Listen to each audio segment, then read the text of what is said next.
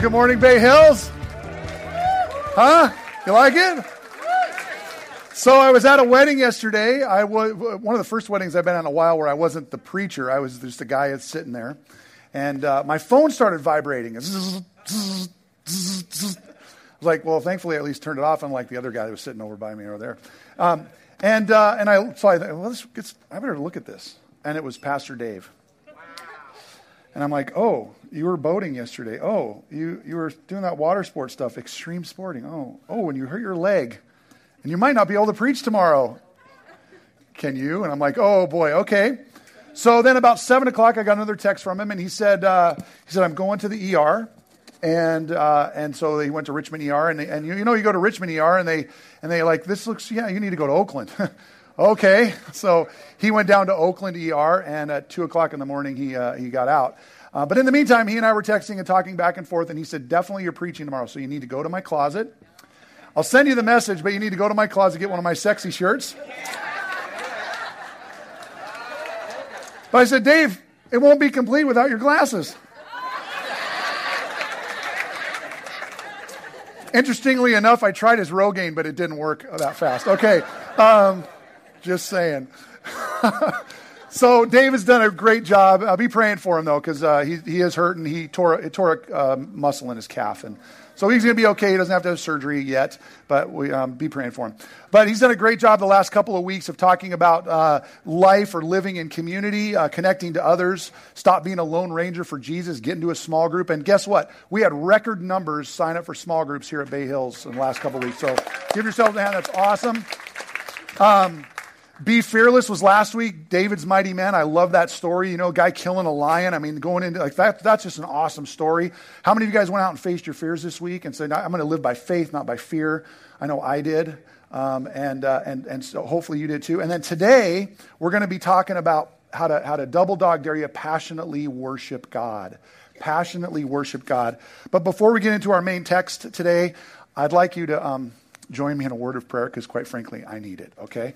So let's pray. God, thank you so much for um, giving us the opportunity to gather together and worship you, uh, Lord, and, and, and worship you in our, in our song, in our praise, uh, in our hearts. And Lord, as we, as we talk about worship today, Lord, I, I pray that you would speak through me, um, through Pastor David's notes and the modifications I've made to them. Lord, uh, that your message would resonate with the hearts of your people today. We lift this time up to you in Jesus' name. Amen. Romans 12:1. If you've been through a discipleship class, uh, the Harvard class uh, on apologetics, you know this is one of our memory verses, and it's Romans 12:2. But we're going to talk about Romans 12:1. It says, "Therefore, I urge you, brothers and sisters, in view of God's mercy, to offer your bodies as a living sacrifice, holy and pleasing to God. This is your spiritual act of worship, your true and proper act of worship." So we're going to double dog dare you today to worship a little bit. And I know for me, when I looked at the number one point here, I was like, wow, this, this makes, this hits home for me. Worship needs to be the most important priority in our lives.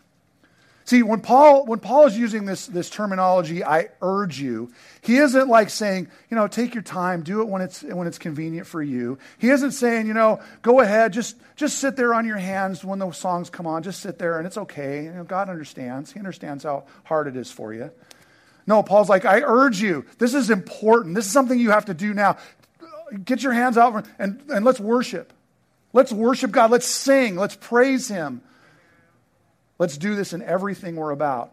See, worship equals expressing my love to God. How many of you guys feel that way? I know I do when I worship. I feel like, God, I'm just expressing my love to you right now. Through, you know, I do it through prayer, I do it through worship. I express my love to God. Well, if we really believe that, that, that worship is expressing our love to God, then we need to look at Matthew 22. And, and it says this Matthew 22, 36 to 38. It says, Loving God, loving God is the most important command. And, and here's what Jesus said He said this. He was asked, Teacher, what's the greatest law? What's the greatest law of all the commandments? And what does Jesus say? Jesus says, Love the Lord your God with all your heart, with all your soul, and with all your mind. This is the first and greatest commandment. So we know if, if, we're, if we're to love God more than anything else, if we're to love God more than anything else in our lives, And worshiping is how we express our love for God. So for me, I express my love for my wife by giving her a kiss, or by holding her hand, or by hugging her, or by telling her how amazing and wonderful she is. God, how we tell him we love him is by our worship. So if we really go, loving God is the most important command, expressing my love to God is what worship is, then the conclusion is no matter what, nothing matters more than worship. Nothing matters more than worship. You know, I, I, I, used to love watching, uh, watching some of those shows like uh, The Ten Commandments when I was a kid, that movie, you know, and we watched it every year. And I always saw those, those pharaohs come on the screen and their noses were broken off, you know, those pharaoh statues like this one on the screen. And I always wondered why their noses were broken off. And, and you know, you see some, and every time there's a, in a museum, you see them, or, or if you've been to Egypt, you see them. The number one question that the museum curators get is this why, is there, why are their ears and their noses and their eyes usually broken off or gouged out? And it was interesting. You know, the, the answer they used to give for years was, well, it was just erosion. It was just they're old, they're thousands of years old, so they just fell off. But then after careful examination, the curators realized that those, those weren't just break marks, those were actually chisel marks. And, and what would happen is the Pharaoh, and, and if you know, Pharaohs thought they were gods. The Pharaoh thought those gods would, that, that, you know, when you die, you possess one of those statues. And so he wanted, to, he wanted to cut their ears off so they would stop hearing the prayers of the people. And the people would only pray to the Pharaoh that was ruling at the time. And if he gouged his eyes out, he would stop seeing the wonderful things that people were doing for the Pharaoh. And if they chiseled the nose off, that the, that the statue, the God in that statue would stop breathing and it would actually kill the God off. Because here's the thing the Pharaoh did not want any other gods above him not even a statue. And see, if you read the Bible and you understand what this word says, is, is this word tells us that, that God is jealous.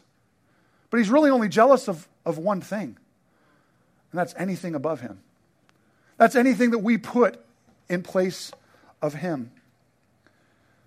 Anything in your life that you value or love more than God is, is what the Bible calls an idol. Colossians 3 Verse 5 says, Paul, uh, he says, it says, Paul, Paul wrote this, put to death, therefore, whatever belongs to your earthly nature sexual immorality, impurity, lust, evil desires, and greed, which is idolatry. See, we put all this stuff above God, and we need to put God above all that stuff. Turn to the person next to you and say, um, is there anything I can break off your body, like your nose? Chisel that off? No, I mean, uh, I, I, lady, uh, don't nudge your husband. I saw that back there, okay?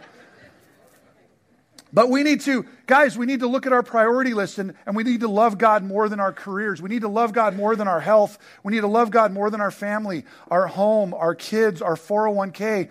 I need to love God more than my golf game, which yesterday I didn't or Friday I golfed, and I, I was loving God more than my golf game because I prayed to Him a lot that those shots would go in. And they, your car, your vacation, your hobbies, we need to love God more. Put to death, put to death those things in our life. Number two point is worship must happen in response to God. See, Paul says, "I urge you, get off your hands, do it now." But he says, he says, pause for a minute. I, I urge you in view of God's mercy. See, we, we, we don't deserve, we're all sinners. We don't deserve to sit in his house and worship him. We don't deserve it, but because of his mercy, we can. In view of what God has done for us, we need to recognize by our praise, recognize that God, of the, the God's blessings that he's bestowed upon us, that all these amazing blessings that he's given us. And then I think the second part of that is, is through our worship, through our praise, we recognize the blessing, and through our worship, we need to recognize God's character. We need to recognize his character. John, who wrote, the, wrote several books of the Bible, but he was also walked with Jesus. He wrote the book of Revelation. In the book of Revelation, he had this experience with Jesus, which was just incredible. And, and, he, and he wrote in, in, in chapter 1, verse 13, he, was dread, he, saw, he saw this man and he was, appeared to be the Son of Man, so, or, or Jesus. And he, he said this He said, dressed in a robe, reaching down to his feet, and with a golden sash around his chest. The hair on his head was white like wool. Now, pause for a minute there. I honestly thought Jesus was going to be bald. Okay, I'm just saying, but back to this text. Okay, so long, white as wool, long hair, as white as snow, and his eyes were like a blazing fire. His feet were like bronze glowing in a furnace, and his voice was like the sound of rushing water. In his right hand he had seven stars, and coming out of his mouth was a sharp double edged sword. His face was like the sun shining in all of its brilliance.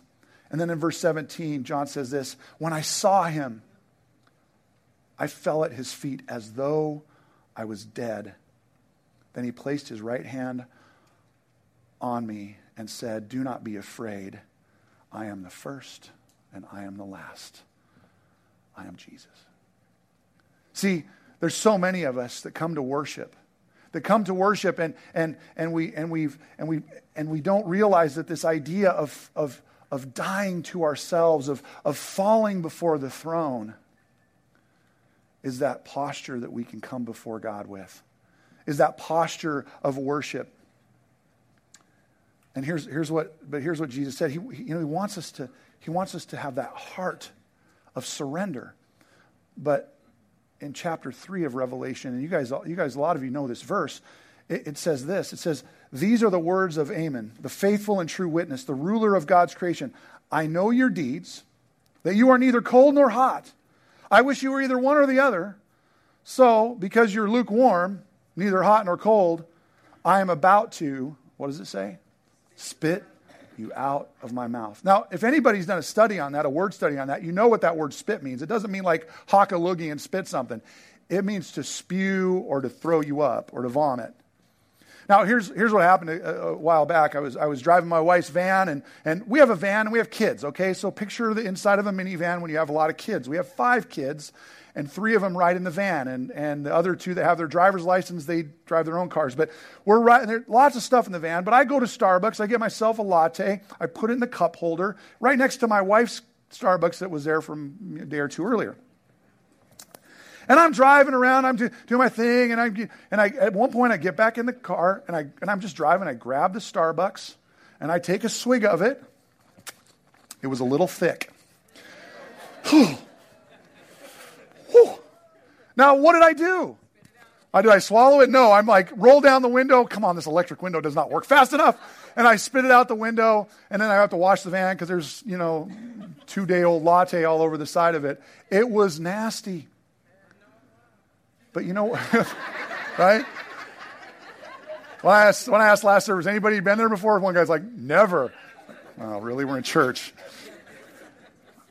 But God wants us, God wants us. He wants us to be hot for Him. He wants us to be tasty. He wants us, he wants us to be in a place where all we want to do is worship Him, where all we want to do is love on Him.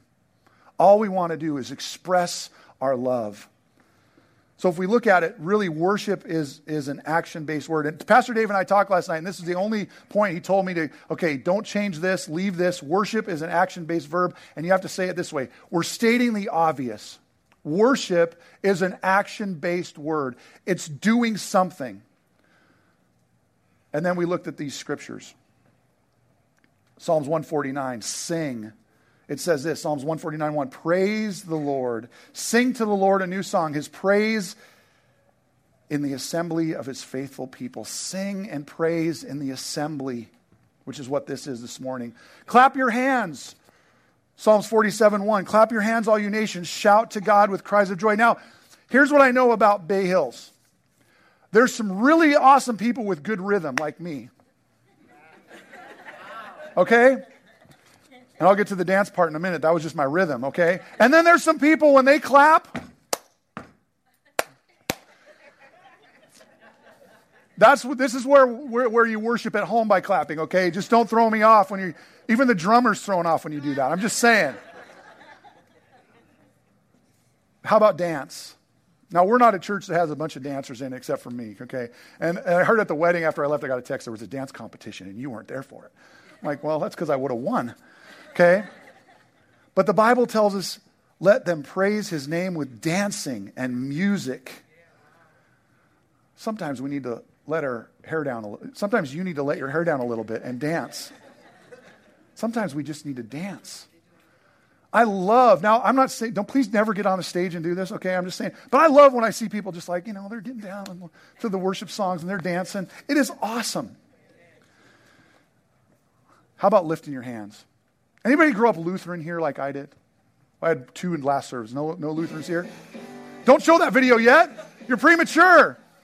Now he can't get back. He's like, what do I do? Right click, go back. Okay, there. Click on the back and the next slide. So, I grew up Lutheran. I grew up Lutheran. And when you grow up Lutheran, this is how you sing in church. Yeah, you still got that video going, don't you? I can see it behind me. There you go. Here's, here's how worship was in the Lutheran church. Yeah, pretty much nobody sang. It was just like listen to that lady play the organ. And then once in a while, open a hymn.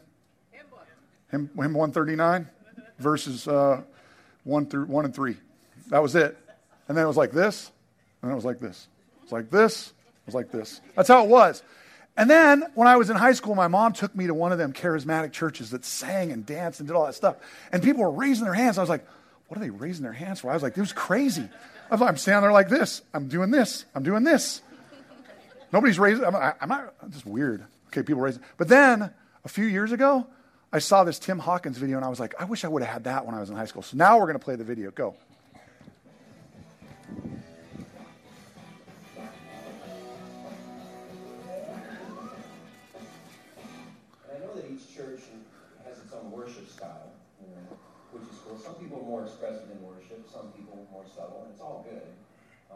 To a church that's pretty expressive in worship. It's um, it's a hand raising church. That's what it is, right?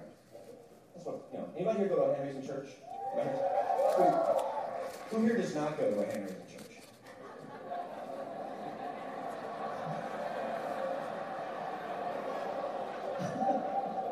Some of you are trying. You're like, I can't. I work for time. Need to get some momentum. Totally cool. But hey, if you're not used to going to hand raising church, you want to go and join us. Feel free to join us, but don't feel like you got to join right in. Okay, start slow. We got a lot of different hand raises that we use. We actually have names for our hand raises. I'm to walk you through real quick. Okay, what they are, just to let you know. Say you're my church, music is rocking. Start slow. Hands in the pockets, little elbow flat. You're fine. Okay, so get warmed up. Get your heart rate up. And warmed up. Start with the first one. Ready? Carry the TV. Carry the TV. That's our first one. Very solid. Go to big screen. Big screen, a little wider. Next one's big. My fishers this big. If you're a liar, you go out there, that's fine. Come on. Jesus loves you. Great. Next one's hold my baby. Hold my baby. Got dueling light bulbs. That's our next one, dueling light bulbs. Got goalpost. Everybody knows goalpost. Come on, a heartburn. A lot of people like to do heartburn. Double heartburn. Right got to goalpost. What's my favorite? Mufasa. Mufasa. That's my favorite. Life. Tim, can you go higher? Yes, you can. You take one hand, go a bunch of different stuff. Pointer, hatchet, schoolroom. Release the doves, give the Lord a high five. Press it out. A lot of women like to wash the window. Wash the window.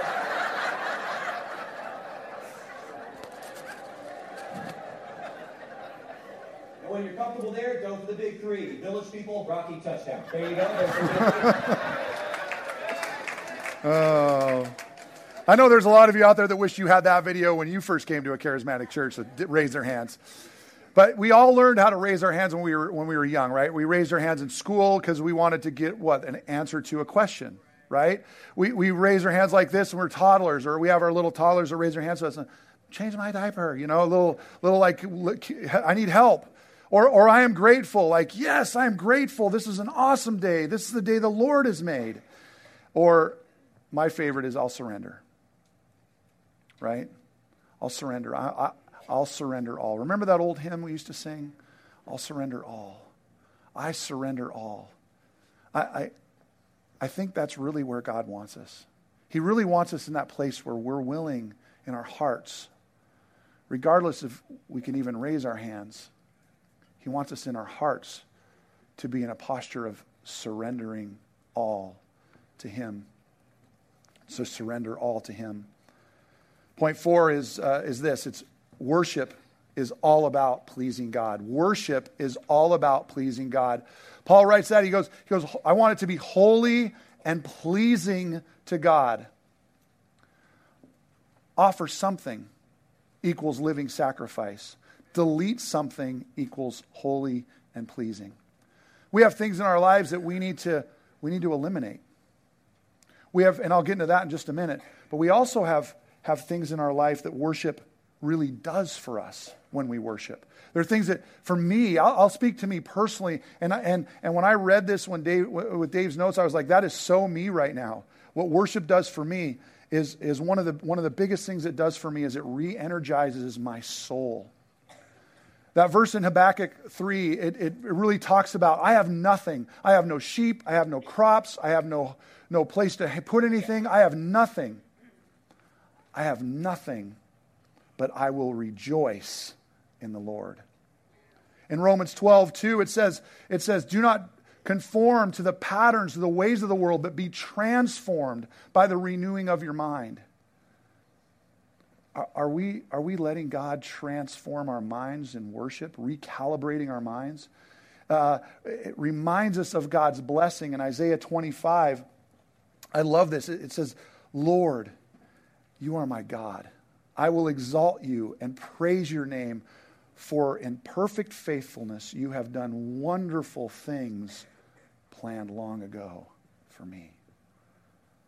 You have done wonderful things for me. In Acts 16, we know how, how Paul and Silas, you guys know the story, right? Paul and Silas are in prison and they're, they're, they're held captive and their, their hands are tied behind their, their, their, their bodies to their legs and they're all shackled up and they can't move and they're probably laying on their sides. And, and do they complain? Do they whine to the guard? They worship. God redirects their path through worship and then renews my relationship. Renews my relationship. I love coming to church and worshiping because I feel a freshness with God. I feel a freshness with my Savior. 1 Peter 2 9, it says this, but you are a chosen people, a royal priesthood, a holy nation, God's special possessions, that you may declare the praises of him who called you out of darkness into his wonderful light. And it goes on to say, You used to be sheep, you used to be nothing, but now you are my people. How are we worshiping God? Are those relationships, is that relationship with Him being renewed in our times of worship? Point five worship can literally be anything. And I wanted to add anywhere, but he had the slides locked, so I couldn't add this part. Slash anywhere if you have the right motive. Worship can literally be anything, anywhere, if you have the right heart, the right motive. I love what the message says in Romans 12:1 and I have it on the screen for you. So here's what I want you to do. Turn off your cell phone in church. Here's what I want you to do. God helping you. Take your everyday ordinary life, you're sleeping, you're eating, going to work, walking around life and place it before God as an offering as worship. Take your everyday life, everything we do, eating, sleeping, drinking, playing cards, playing golf, driving in your car. I, I want it to all be about worship. Here's me sometimes. If you see me on the freeway, you've seen me do this. A good worship song will come on, and right now my radio's broken, so it's like on my iPhone. But my, a good worship song comes on, and, and, and I'll start driving with one hand and the other hand's up. And then I'll, oh, uh, this is a really good song. I start driving with my knee, two hands are up. One eye's open, you know, then I close both eyes. Then I open my eyes and I swerve, my cell phone goes flying off and lands on the floorboard. That's, that's my everyday worship. I don't care if the guy's looking at me next, next to me. Well, unless I hit him, that'd be awful, but I haven't yet. But our everyday worship. How are we worshiping every day in everything we do? And it's not just the singing of the song, but it's how we treat our neighbor. It's how we treat our coworker. It's, it's, it's, it's how we treat the kid that comes to our door selling us something we don't want to buy, magazines that don't even exist anymore. How are we treating them?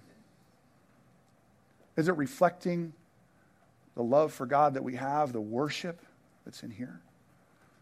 Our everyday, ordinary life, live it, breathe it, live it, breathe it. Our formal worship is, is this. Our formal worship life is when we love God together. It's church. It's when we can come together. It's tonight. We have a worship night tonight. If you haven't decided to come, just come. You know, uh, come and let your, let your hair down. You let your hair down. I don't have that option, okay? Let your hair down. Come tonight, worship. Worshiping together, but ord- an ordinary worship life is when we love God individually, when we worship Him when nobody else is looking. That's right. That's right. When we're, when we're at, the, at, the, at the kitchen sink doing the dishes and we just had a cruddy day and we just start worshiping. We just start singing that favorite worship song. We just start praising God.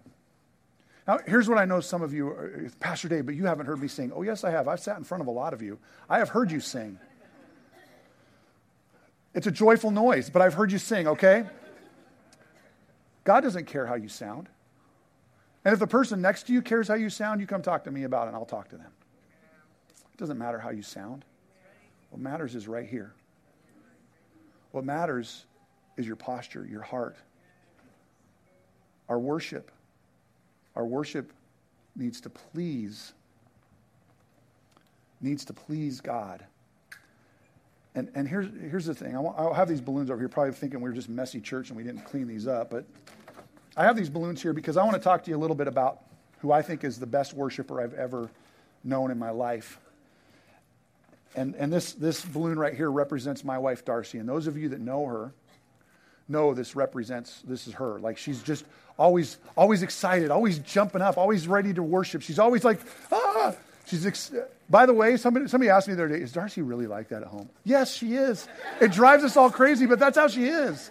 Just, and this is me. I have a bad day. I'm barely coming in. I know I'm a pastor. Like, Pastor, you're, yeah, I'm that way. And I know some of you are like this, but you want to be like this. And so much of it is, is just an attitude check, it's just a heart check. See, we don't have to be like this the rest of our lives. A lot of you that have been around church a long, long time are like this just because you've been around a long, long time. And you just need to let go. And as they say, let go and let God. Well, no, really. This is my wife. And it's awesome. The other, the other day, we had this women's uh, thing here, and I was about the only guy there, a couple of us, but I was, you know, I felt like the only guy there, felt like home. And, uh, and I walked backstage where nobody was looking. And this was my wife, with both hands raised, with tears running down her cheeks, worshiping God. And this was me. And I walked in and I saw her. And God did something in my heart. And all of a sudden, this was me. I was praising God. I had tears running down my cheeks. And I couldn't believe what he was doing. Which one do you want to be?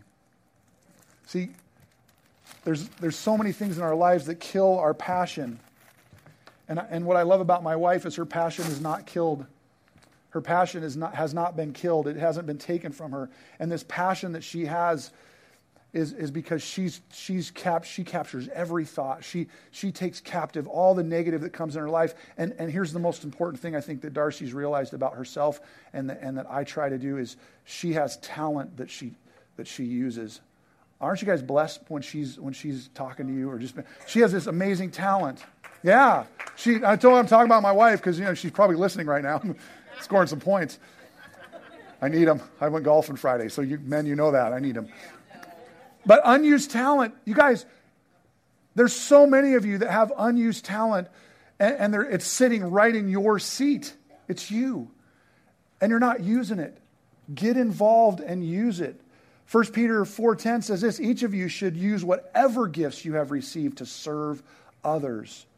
Use participate, get involved, whether it's here at Bay Hills or in our community, there are so there's so much need.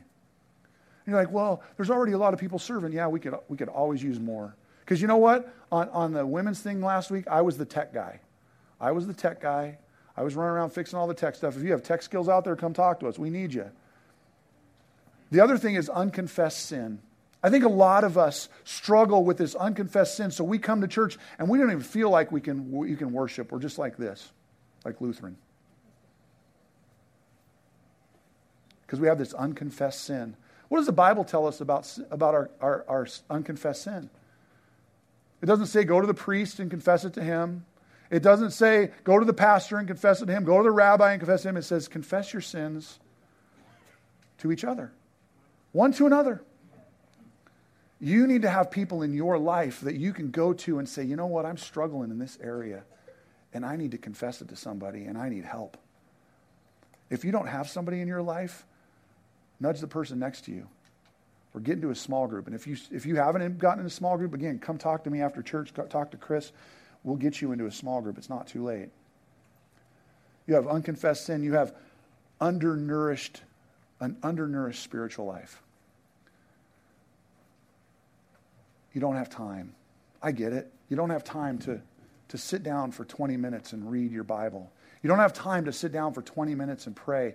You don't have time to, to listen to a, a sermon on a podcast. I get it. We have, the, we have the second longest commute in the United States of America right here in the Bay Area. Just came out new statistics. We're either second or third every year, it doesn't matter, but we're now second. Only LA has more. And I heard someone's moving to LA. I'm like, are you crazy? Man.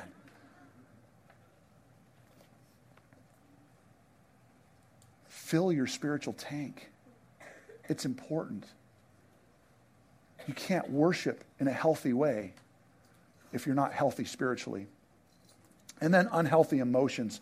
This is one of the ways I think the enemy gets to us the most. He, he gets to us through anger, through resentment, through bitterness, through pride, through worry, through anxiety, through negativity, through fear, through contempt, through shame, through guilt.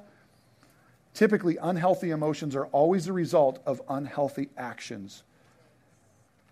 Invariably, they always result in a loss of passion live an unhealthy life and you're not going to be passionate about God. Because, quite frankly, you're probably ashamed. Get that right. And the last one is unconnected to Jesus.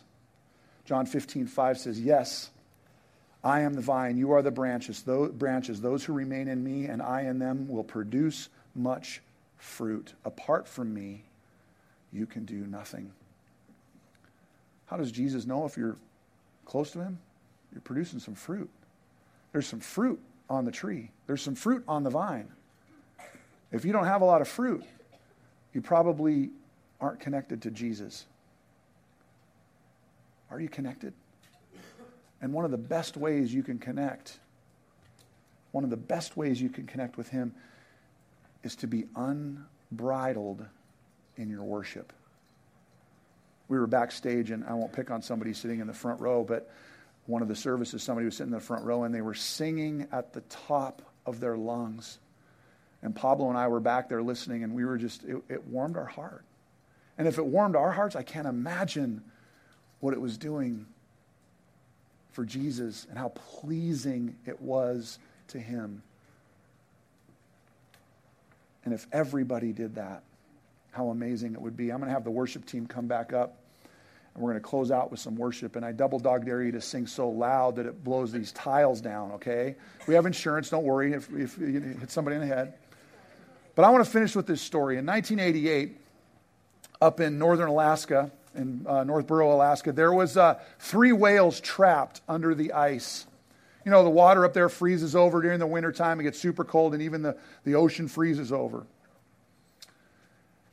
And a reporter happened to see these whale spouts coming out of this area on the ice where there was a little hole and went out there and took a look and realized there were these three whales trapped. And so this, this young reporter called a bunch of people and they got a team of people together to, to, to start figuring out how they're going to get these whales to, to the six mile away ocean because the, the bay had frozen over and it was six miles to the ocean. So they proceeded to cut a bunch of holes in the ice. They cut these holes that were, you know, six to 10 feet uh, uh, wide and about 30 feet long. And they, and, they, and they cut them every 20 to 30 yards for almost six miles. They had Russians that came in with icebreakers to help break the ice so, so that the last quarter mile to a mile, the, the, these whales could be free. And actually, one of the whales didn't, didn't survive the journey. But every 20 to 30 yards, these whales would come up for a breather. They come up to, to, to catch some air, and then they go to the next one. See, 52 weeks of the year, we cut a hole in the ice for you. We cut a hole in the ice so you can come and have a place to, to catch your breath, to have a place where you can worship God. Whether you're the best singer in the world or you can't carry a tune, if your life depended on it. We have this 52 weeks a year so you can have a breather. So you can be free, like these whales were set free. Because if you're free in Christ, you're free indeed. See, but I think what we've all learned today is that Jesus gives us 365 holes to get a breather. And every single day, in everything we do in our ordinary lives, we can worship Him with all of our hearts. So I double dog dare you this next song. There's no other name above Jesus that, that the neighbors at City Sport next door would wonder what's going on at Bay Hills. And that Ross people would drop their shoes that they're trying to steal and they go, oh, We're not stealing those. that we're so loud that the angels will turn their heads. God, we thank you for this amazing day. We thank you that we have the privilege to worship you with every ounce of our being, that we can do it today and tomorrow in our ordinary life. We thank you for who you are, and we pray that these praises, this worship pleases you. In Jesus' name, amen.